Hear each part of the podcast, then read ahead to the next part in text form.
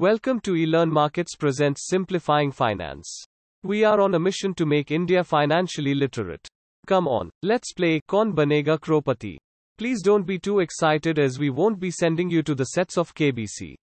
But today we'll share a secret which will surely make you a Crorepati if you have control on just one simple thing i.e. patience. Have you ever come across the term compound interest? We believe that most of us know about it and must have heard or learned sometime in our school days. Let's understand the power of compounding and how it works. Even the very famous scientist Albert Einstein agrees on the same. He said, Compound interest is the eighth wonder of the world. What is compounding? Compounding is the method of generating earnings on your assets' reinvested earnings. It works on two basic premises reinvestment of earnings, passage of time. How the power of compounding work in real life? Let me tell you a story of one of my uncles. He invested just 1000 rupees in one of a company in the year 1980 and subscribed to 10 shares with a face value of 100 rupees. By the end of the year 2015, the initial 10 stocks subscribed in 1980 have become 960,000 shares. So can you guess which is that company? The name of the company is Wipro and the current valuation of my uncle's portfolio is more than 100 crore rupees. This is the power of compounding. In short, the bigger is the time period, the higher the power of compounding. But we should not forget that equity as an investment class is very risky and there should be proper research before investing in equities directly. Let's have a look at the investments made in various investment products like a savings bank account which gives a return of about 4 to 6%, bank fixed deposit at 8%, and equities which provides a CAGR of around 10 to 15% on an average and even more, in the long run, depending upon the risk. The chart shows the value of 1000 rupees compounded at various rates of return over time. Let's take a lesson from the extraordinary intelligence in nature. In the Far East, there is a tree called the Chinese bamboo tree. This tree differs from most other trees in the sense that it doesn't grow in a usual fashion. While most of the trees grow steadily over the years, these Chinese bamboo tree doesn't break through the ground for the first four years. The twist comes in the fifth year. In the fifth year, in a period of about five or six weeks, the Chinese bamboo tree grows at an astonishing rate and reaches up to a height of 90 feet. Wow. A perfect example of patience. The growers of the Chinese bamboo tree must have faith that if they keep watering and fertilizing the ground, there will be a day when the tree will definitely break through. The same thing even applies to your equity investments, which have a tendency to test your patience.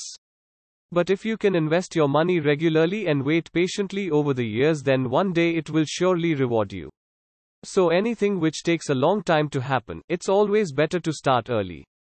Warren Buffett, who is the legend when it comes to investing, not only believes the same but have also followed it himself. Warren Buffett has made his first investment when he was only 11 years of age and he feels that he started late. We can clearly see that the more is the number of years, the better is the result from compounding.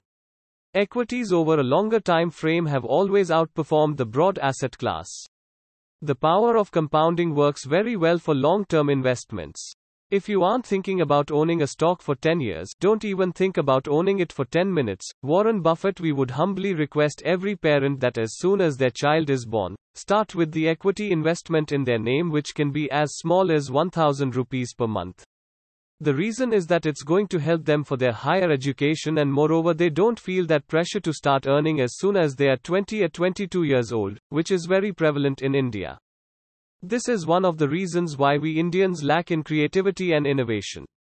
As once we are over with our education, we start working in some offices since most of us don't have enough capital to start a business or to do something creative. The same lesson even applies to the young crowd, i.e., as soon as they start earning, they should start with their equity investment, which is basically for their retirement. Frankly speaking, it sounds weird, but this is the best way to live your life happily without feeling the pinch all of a sudden. There's a superb advertisement by Shah Rukh Khan which says large banter hai and he choti chaizo se, small milate ja and large banate ja. It's your life make it large. Large things are made up of smaller parts. Add up the smalls to make it large. These words have very deep meaning so we would request you to pause for some time and ponder over it. However, at the same time, it's important not to put all your money in one basket. A simple way could be to distribute your investment in debt and equity. So when you are in the early phase of your career, you can invest up to 70% in equity markets and by the time your age increases and you go close to your retirement, reduce your portion of the investment in the equity market. Frequently asked questions What is the power of compounding in SIP? In SIP investment plan, small investments are made rather than lump sum investment for a long period of time. Thus the investment amount becomes bigger over the longer period of time. This is power of compounding in SIP. Does FD gives compound interest? Yes, FD gives the compound interest. How does compounding power work? When the time period of investment is bigger power of compounding will be higher. Can compound interest make you rich? Yes, investing early with compound interest makes a bigger amount, making oneself rich. Who benefits from compound interest? Long-term investors benefit from the compound interest. Bottom line so don't just read the blog for the sake of reading, but try to inculcate the lessons of the power of compounding in your real life as the most difficult task is starting. We would conclude today's blog with an awesome quote by Nicole Sobon who said sometimes the hardest part isn't letting go but rather learning to start over. Happy learning.